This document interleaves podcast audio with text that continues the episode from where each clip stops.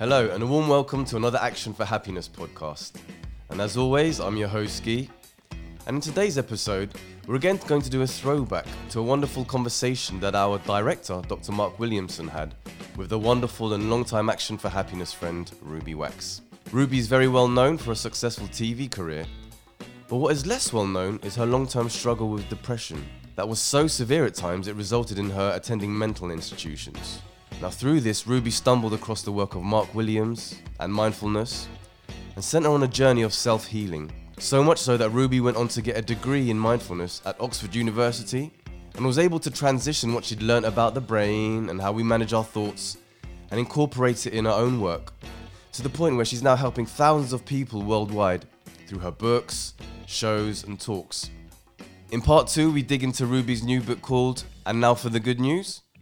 And if you stick around to the end, Ruby guides us through a brief mindful exercise. For the full video version of this audio podcast, that includes the extra bonus questions asked by our listeners, you can visit youtube.com forward slash action for happiness. Link in the description, where you can also find the full archive of awesome videos. I had depression all my life, but I didn't know what it was called. And then I had the kind of tsunami of depressions about 12 years ago and ended up in an institution. And I had to reinvent because I'd lost my career. You know, it was starting to show in my eyes, but people didn't, you know, I didn't even know what it was. I wasn't an expert in mindfulness. I just had the degree, but I thought I'm going to shift people so that they get more and more curious as to what I'm talking about, you know, this brain working in neuroplasticity and how we can actually take over, you know, and become the driver, not the driven.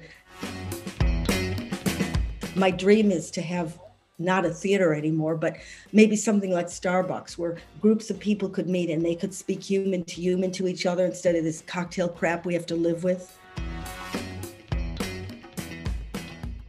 Action for Happiness is a movement of people committed to building a happier, more caring society.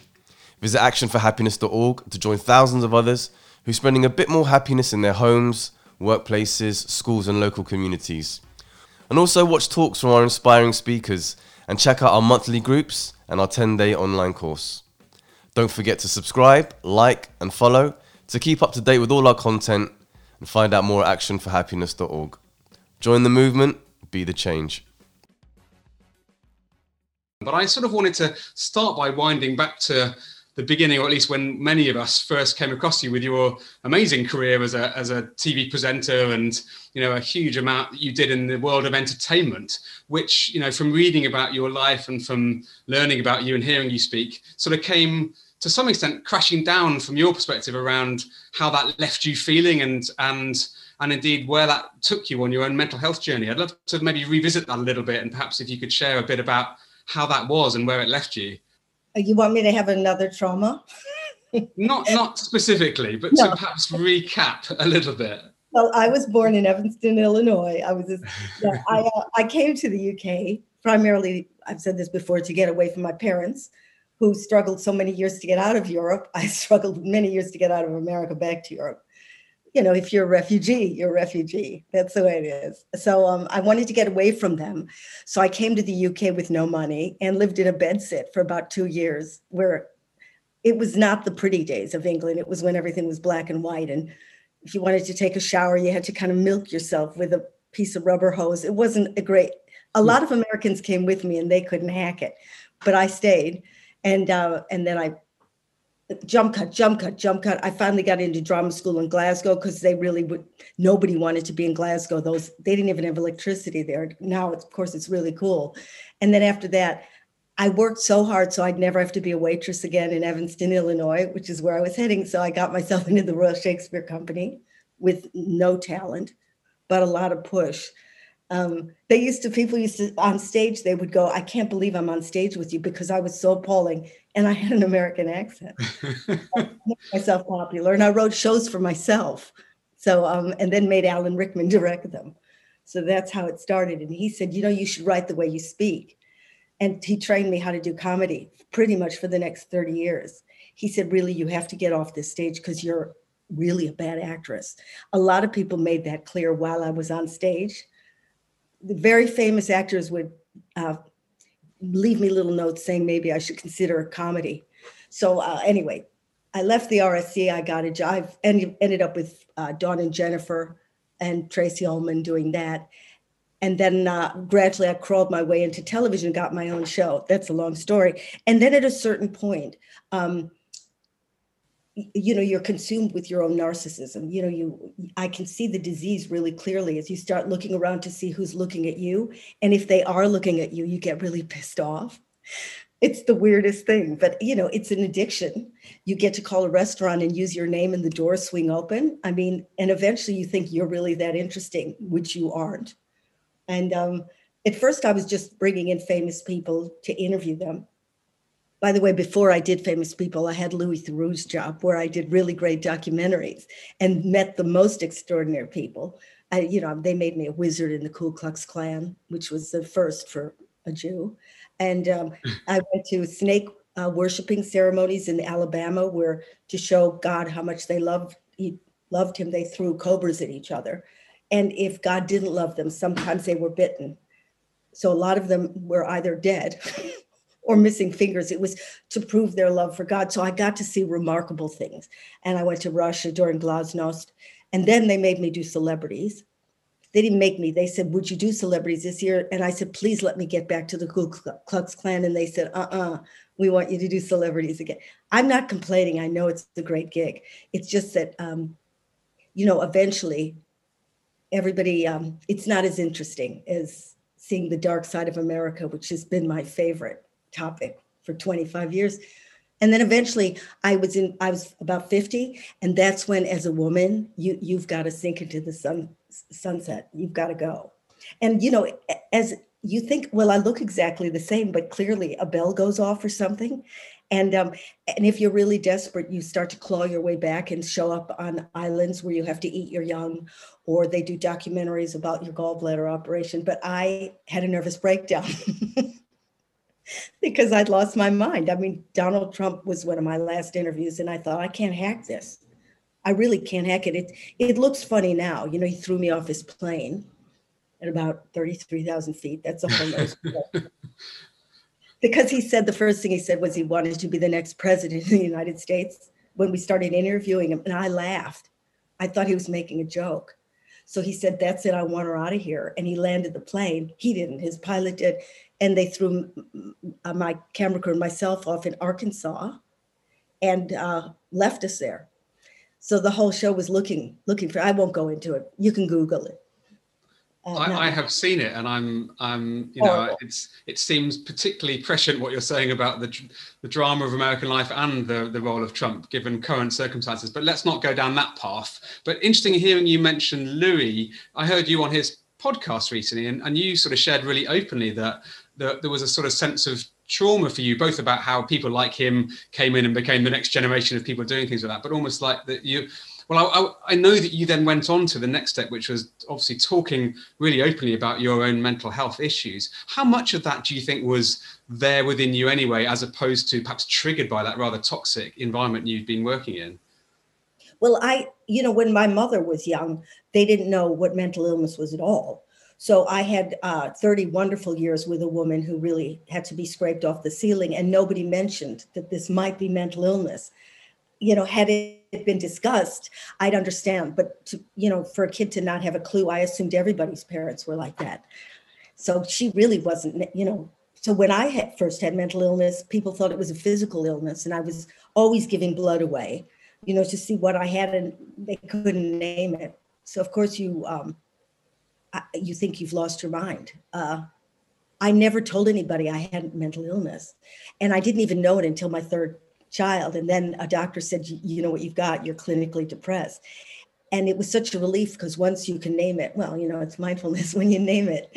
It's not as if you're possessed by the devil, though that's how they treated people with mental illness mm. a couple of decades back. You would be burned at the stake. So things are looking up. Um, and I didn't want anybody to know. But then once uh, Louis didn't send me to a um, an institution, but a lot of things had accumulated at that point, and I guess it hit a trigger. I had depression all my life, but I didn't know what it was called. And then I had the kind of tsunami of depressions about 12 years ago and ended up in an institution. And I had to reinvent because I'd lost my career. You know, it was starting to show in my eyes, but people didn't, you know, I didn't even know what it was. Where you start to have temper, you know, you, you'd flare up in anger, the eyes would go dead, it would be impossible to move. I mean, before that, I could sometimes say I had the flu and not be on television, but now it was, if you don't deal with it, it starts to accelerate and it starts to get deeper and longer. So the last time I had it about 13 years ago, I said, I've got to I've got to learn how to deal with this because this is going to ruin my life. And I've lost my job and my kids need feeding. So I had to reinvent pretty quickly. Yeah, but you did that in a way that was in the public domain, which was incredibly brave. And I, I mean, I, one thing I wanted to say on behalf of all of the audience tonight is I think you've been an absolute pioneer in talking really openly about mental illness in a way that has genuinely shifted the dialogue. I mean, if I look at the news today, okay, we're dealing with COVID right now. I've heard mental health mentioned four times in mainstream media different contexts today. That wasn't happening five, ten years ago. You've been part of this revolution, I think, of making this part of our daily conversation, and, and all credit to you. But um, did, that must have been a quite a strange experience, sort of building like live shows where you would start to open up about this. I remember going to one of the early ones and being blown away both by what you shared, but also the kind of the feeling it created in the audience. How was that? well, I almost didn't have a choice. It wasn't like a brave thing I was going to do. I had no job at the BBC except, you know, doing shows of such um, humiliation. And other people would think it's a wonderful thing to go. Well, you know the kind of shows. I, I can't even. My last gig, I think, was um, cutting the ribbon at Costa um, in Terminal Three. You know, you're you're holding on to. Sh- yeah. Open a coffee shop. It can get bad it can get desperate. And I really wanted to move away before it leave the party before it leaves you. So um so uh, what happened was around the time when I was I can't remember if I had the illness or it was after the illness. I had already started to go to learn how to be a psychotherapist because I thought, you know, heal thyself.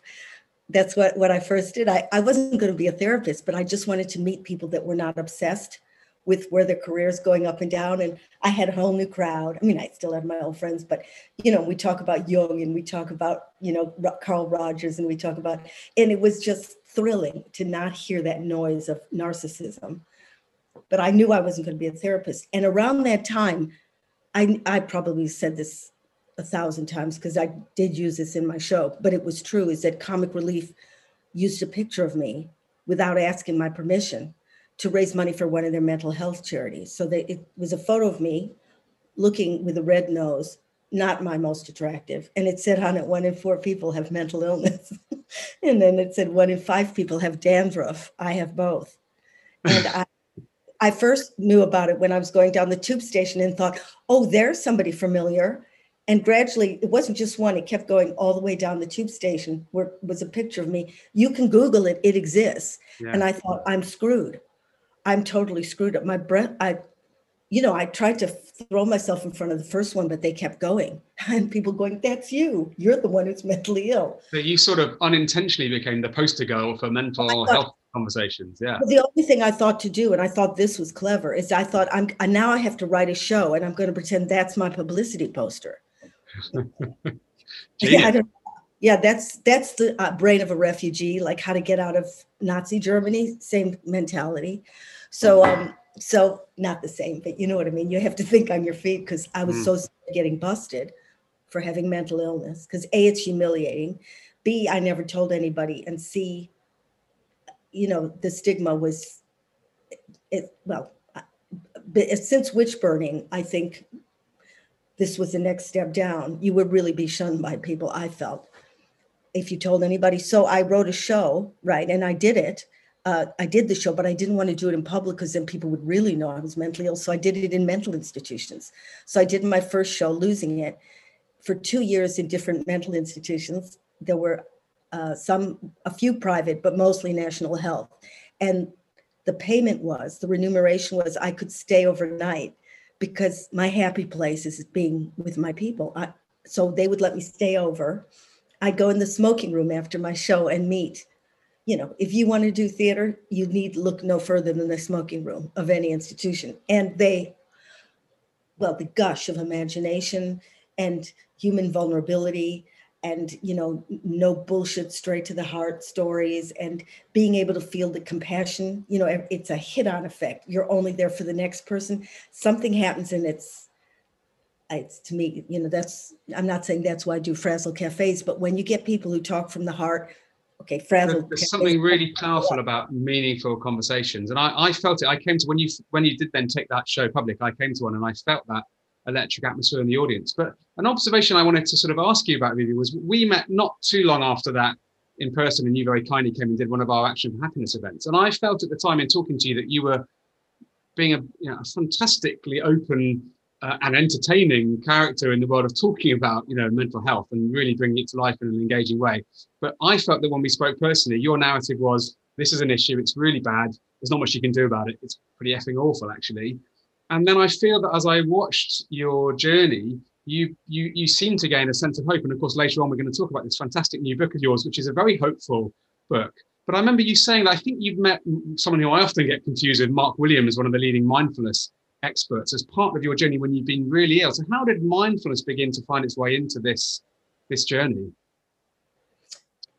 You know, I was I, I part of mental illness uh, is you can't really remember. I think if there's a God, he says, we're going to erase your memory. You know, it's like it's it's like when women are, you know, having their period, same thing. You can't remember, and suddenly it comes that time of the month, and you want to hunt everybody down, and then you go, oh yeah, that's what it is. So in a way, you block out the horror of it. Uh, that's mm. that's um, maybe a blessing. So when I was um, still in the in the institution, Ed, my husband, used to pick me up and take me to um, mindfulness courses, right? That Michael Chaskalson was running. Of course, you can't do mindfulness when you're that far gone because you have no mind, but I had an instinct that was something really interesting.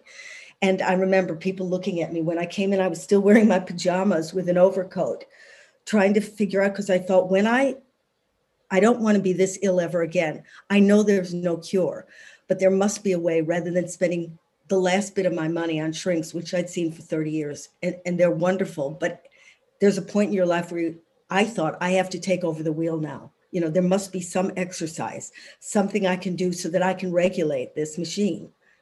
Not machine, but you know, at least I could spot it coming. The thing I couldn't stand about depression is you don't know it's there. Because I always say, you know, if your leg was broken, you can see that. But if your brain is sick, there's no other brain to see that something's wrong. So you're what's wrong with you. It's, I had to ask uh, somebody I was working with the first time, I said, Do I look crazy to you? And she said, Yes. Mm. And I thought, Oh, I better get to a place to help. So I left my house with a pajama bottom and a sock and ended up in a betting office. The people that are the last to know are the ones who are suffering. And then gradually it dawned on me. But luckily, I could pay for an institution, but Bupa runs out pretty quick. I could never go in again. you know so but i i did see a lot of national health mental homes when i was touring and there's and there are sensational ones i don't know if that's there anymore but the point is um i don't know what where the point was going. Well but. i think i was kind of in, intrigued as to where mindfulness particularly started to become helpful in that really challenging situation you were in. Because of course what you then moved on to doing was to start to well you went to oxford university to study mindfulness and you brought it into well, your shows but where where did you first experience the benefits of it really? Well when ed would take me to see michael um, yeah. And i did that.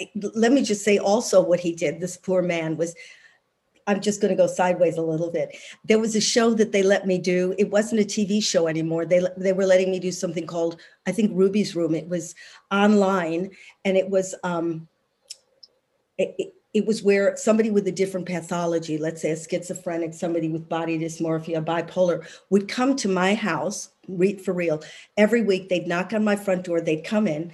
You'd see my cat, you'd see my kids, I'd give them tea. We would, and they, I would have an interview with them. And these are my people. So, I mean, there's there's people I'm still friends with to this day stunning. And then it would come up at the end what the symptoms were of, let's say, schizophrenia, and then what where to go now this should have been a TV show, but I was already replaced and gone, you know, like a kind of paper cup that's thrown away. So at least I was holding on, and I did love doing that kind of show. They let me do it online called Headroom. It was Ruby's room. So my first guest was uh, somebody with depression. and I'm in an institution. So Ed has to go get me uh, rather than say I have mental illness. He goes to get me. I put on shaking some lips, right? Everybody in the institution goes, This is so brave, which is no mean review from other people who are. I go home, I'm slightly shaking. I'm sitting in front of a person in my house with depression. I have sweat running down me. My lips have that dryness that you get when you're really ill and the camera crew don't know that I'm sicker than the person who I'm interviewing. And you can see them looking at me thinking, wait a minute, you're in way more trouble than I am. mm. But I didn't want to lose my job. So then when it was over, I went, thanks very much, pretending I was somebody called Ruby because your personality is gone. And Ed put me back in the car and took me back to the um the Wow. I mean, thank you as always for sharing this because it's really powerful to see how much this sort of is I mean, you know, you've dealt with so much in such a lot of different, in such a public way. But then, in yeah. fact, I, what I've seen you do is bring some vitally important topics into the mainstream to really help people. So you, you obviously uh, had decided you wanted to pursue a bit of an understanding, as I as I see it, of how the brain works, and you got into Oxford University to study a master's in mindfulness. Fantastic, and then. I, I think it's right in saying that you then built that into your show as part of the dissertation for your master's. Is that right? yeah, what Will was just saying, when he didn't drive me home to interview schizophrenics or uh, depressives, he would also drive me to do mindfulness courses. By the eighth week, I think I was starting to wake up, you know, to come out of the, um, I don't know, the ether and back into a mind. And I thought, wait a minute, this is really interesting. So I asked Michael, who created this? And he said, Mark Williams. So I said, well, where is he? Because I am a driven person, which is great for career, but really bad for mental health too much of a turbo. It'll, well, that's another story. So I, I hunted down Mark. I found him in Oxford. I don't remember because I was still ill, but Mark, I think, um, said, I'll teach you mindfulness. I mean, he's such a, and I think he, I, I, I was home and I couldn't come out of my closet because I was so um, terrified. I think I may have, the, Mark came into the closet and did a class with me. And at the end, I said, I've got to learn what goes on in the brain. Mark, how can I find that out? And he said, Oh, you'd have to get your master's at Oxford. And then he didn't hear from me again until I gathered every piece of evidence that I had been in, in school, and here were my grades. And then, um, and then I did an interview like I've never done an interview before. and then Mark called me while I was doing one of my shows and said, "You got into Oxford," and that, yeah, there was a moment of bliss. And I and I and I was at your one of your shows when you had was I guess were towards the end of that masters, and you were actually sharing with the public in a, in a really engaging, funny way, but actually secretly getting them to meditate. How I mean that must have been quite a, a shift for you in the style of your shows, where you became more of a sort of almost like a, a well-being teacher, albeit through your own unique style. How, how, what was the response to that like?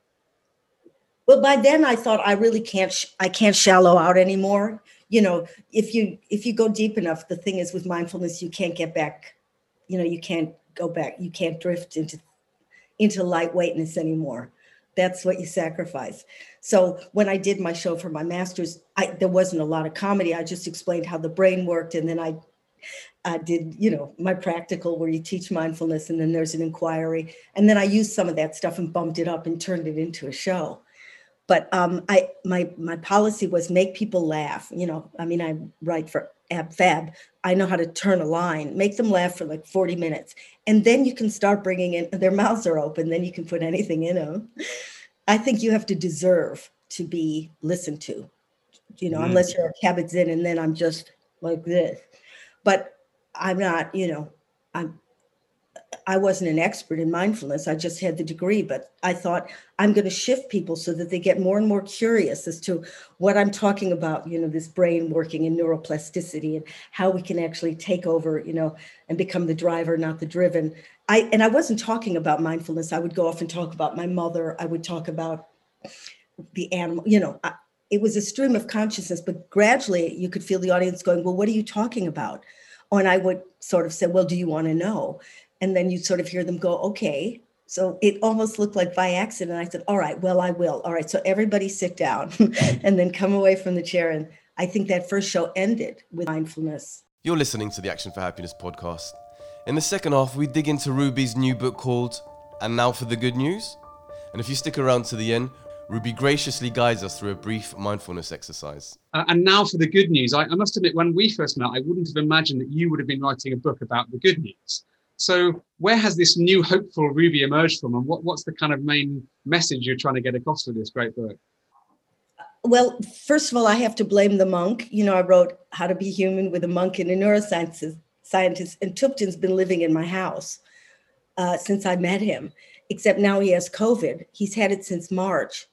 Um, so he's had to move in. I haven't seen him for a year, but you know, he's the joy of my life. And uh, he kept, you know, he would always talk about compassion because not only writing the book, I toured doing shows with the monk and the neuroscientist. Well, that was the happiest time of my life. And Thubten would go on about compassion, which would make me wince in a corner. I just and and the neuroscientist Ash, we would also get kind of like thinking there are these greeting cards with little, you know, doggies going, I woof you, you know, just cringe making. And I used to tell Mark Williams too, the, that compassion bit.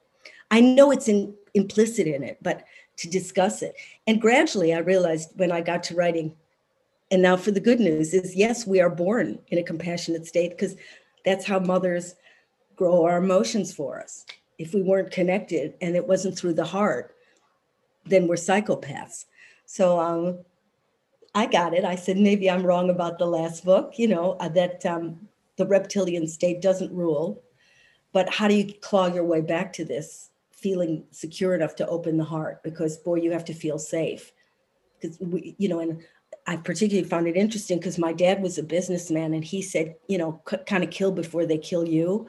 You know, the, uh, that American, he was an immigrant. So those were the real killers, you know, screw the guy before he, you know, and um, and then finding out that survival of the fittest, which I assume meant the same thing my dad meant, that's not what Darwin meant at all. He meant the, the, the survivor, the fittest, is the guy that cooperates the most. That's what he meant. You know, those are the ones that pass their genes, the guy who's the most liked. And it was um, Herbert Spencer and all some industrialists who changed it to sort of imply that, you know, it's the more aggressive male, the, you know, the alpha is the leader and the poor deserve to get nothing. So interesting. Now suddenly I started to see, wait a minute, this is all a myth that we have to be these tough guys. And then as my I did research for my book, I went around the globe looking for the where the green shoots are in business. So I worked for Patagonia, the sportswear company, where it's called conscious capitalism.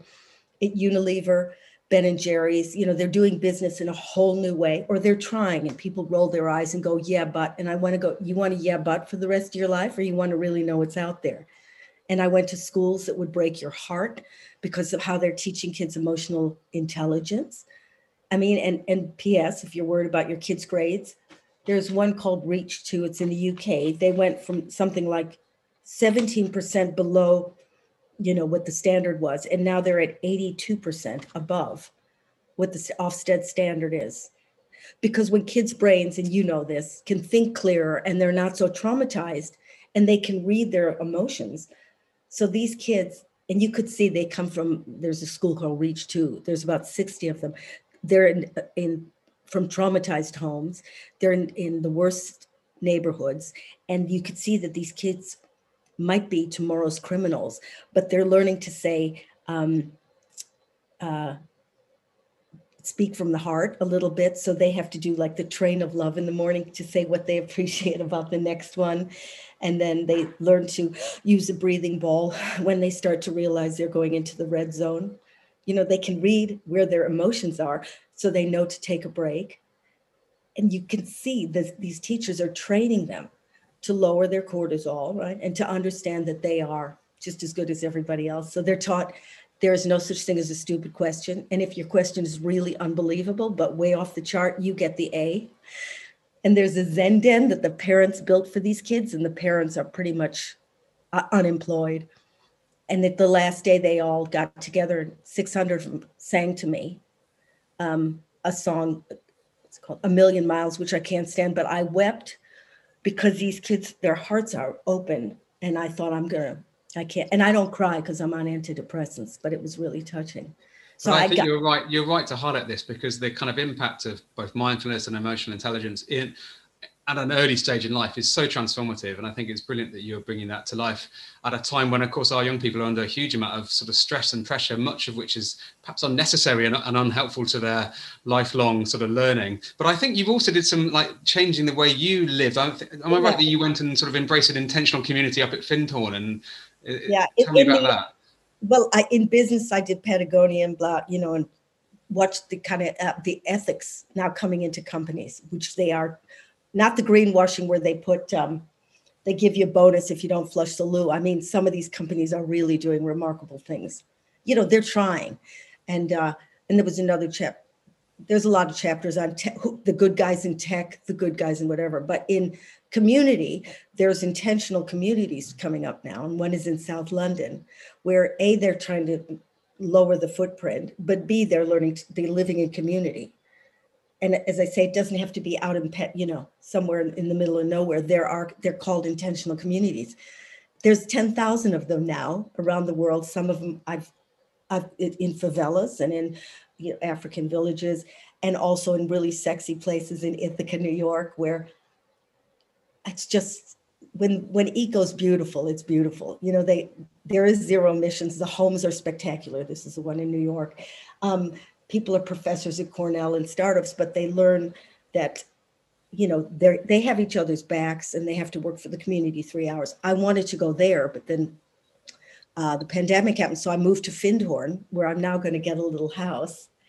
Um, it's been going 58 years. It started off it was so hippie, but now we're in a whole new ballpark. It turns out, you know, a nobody asked the shallow question um, B, there's real concern for, okay, there are problems, but I worked on a, in the vegetable garden where all the food goes to a food bank.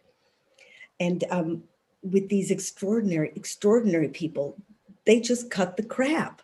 You know, these, these, well, the women, especially these great earth women, you know, that some of them were, you know, professionals, some of them were teachers, whatever, and they've come to just appreciate working on the land and living this kind of simpler life where there is a sense of community. You you know and they used to have dinners together. Now of course with covid they couldn't.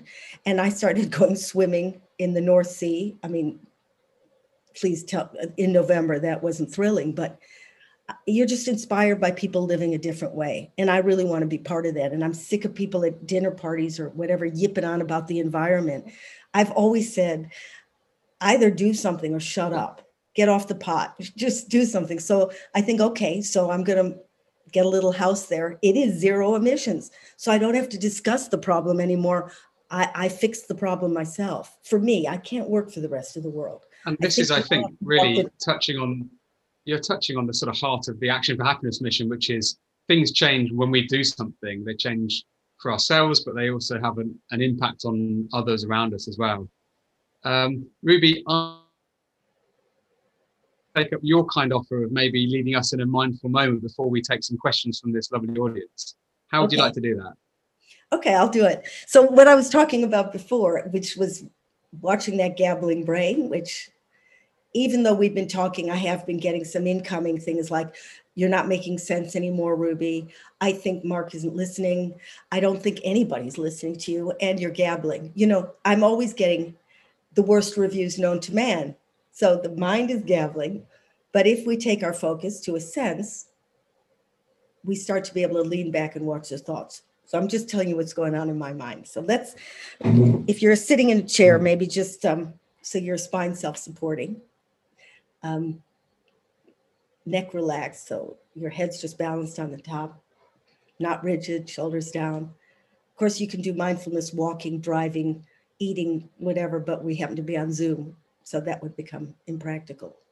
So bum on the chair, feet on the ground, and eyes open or shut. That's up to you, whatever you want to do. But so we're going to take our focus to a sense. So we'll just start with just bringing as much attention as you can to where both feet are making contact with the ground, if you can. So really feeling the weight of both feet, the footprints they make on the ground from the toes to the back, to the heels, side to side.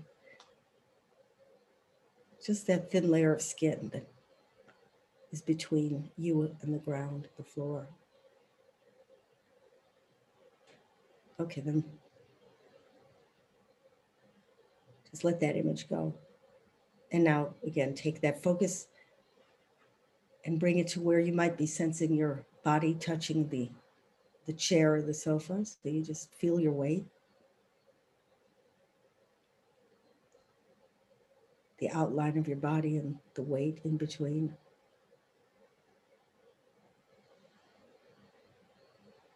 And then just letting that go. Just let it drift away. And now just take that beam of focus, that attention to sound. So all you're doing is listening.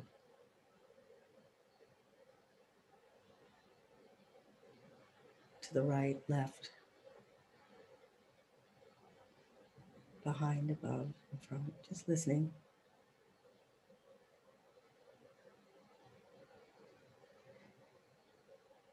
And then you'll notice, and it, this has to happen. If it doesn't, something's not right. You'll notice that you're thinking about what you're listening to, or your mind's drifted off, or you've just drawn a blank. You like the sound, you don't, you don't know what's going on. Wherever your mind went, it's supposed to happen because humans think. So almost congratulate yourself. You noticed it and now the difference with mindfulness is you noticed it, take the focus, haven't done anything wrong, just bring it, bring it back to listening again.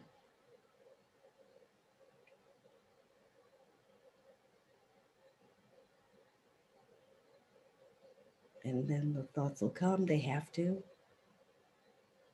You might not hear the thoughts or notice them, but you know you're not listening anymore. So you've gone off piste. That's fine. You noticed. So bring it back, and it'll happen a hundred times. That's the whole thing. Listening.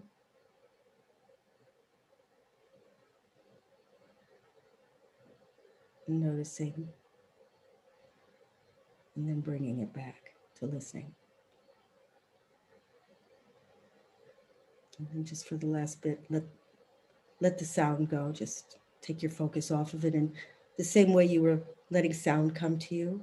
You don't have to look for it. Just take take your focus to where you're breathing.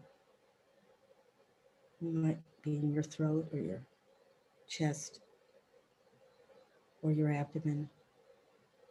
Just go where the where it's most vivid for you. And then just stay with that area, just sensing the air going in and going out.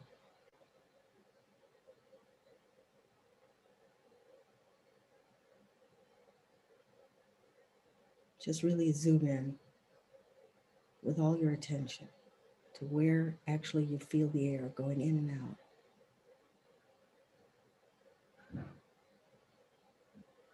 Noticing when the thought comes in, and just gently, just take your focus back to that breath.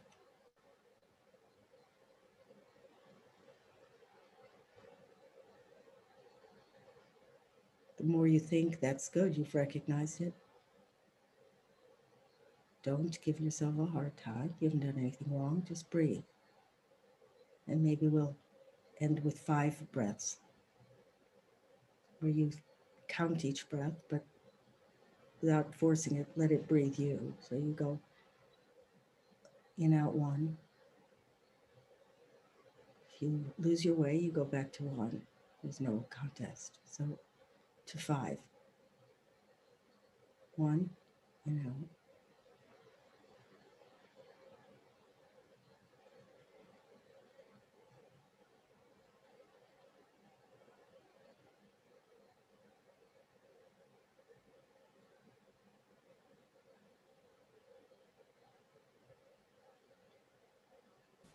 Okay. Thank you, Vivi. Um, that was really great and very nice to reconnect with a bit of calm in an otherwise busy time. So it's brilliant. Ruby, we're, we're out of time. And on behalf of everyone who's been here, we've had nearly 7,000 people join us live on this call, which is amazing. And I think it's probably the biggest audience we've had of one of these yet. No. So lots of people are really keen to hear from you and really grateful because you, as always, have been incredibly honest and open, inspiring. And I think what, what's lovely about this whole journey that you've been on is that you've now gone to a place where you're not just thinking about dealing with your own trauma and sharing skills. But actually, in this new book, you're talking about how we can all connect more with each other, look for the good news. Finally, you wanted to leave us with as a thought. Oh God, that's tough. Well, that the book, you know, that I wrote, this one, and now for the good news, there is good news growing out there, and I'm a cynic.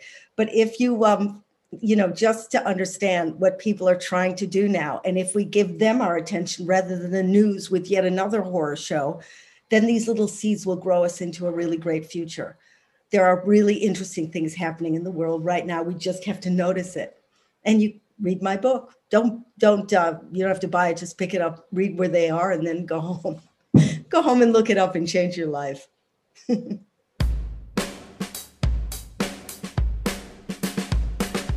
And remember, if you would like to create a kinder and happier world, please get involved with Action for Happiness.